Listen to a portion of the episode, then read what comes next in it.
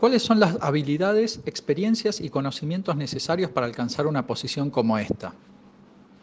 El combo clásico de habilidades es programación, álgebra lineal, análisis matemático, estadística, machine learning, bases de datos, capacidad de análisis y de presentación de datos. Hace un tiempo, con una Headhunter fui a una reunión con el equipo de recursos humanos y el responsable de ciencia de datos de uno de nuestros unicornios para asesorarlos y definir los perfiles a publicar para ampliar su equipo de ciencia de datos, que es uno de los más grandes del país.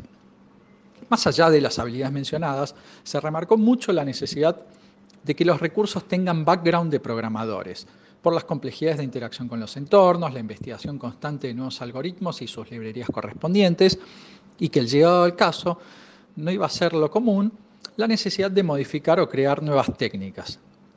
Esto es consistente con un relevamiento que realicé a fines del año pasado y que dejé expuesto en un artículo en el blog de nuestro sitio. En general era el pedido de profesionales de carreras informáticas y afines con algún grado de experiencia en minería de datos.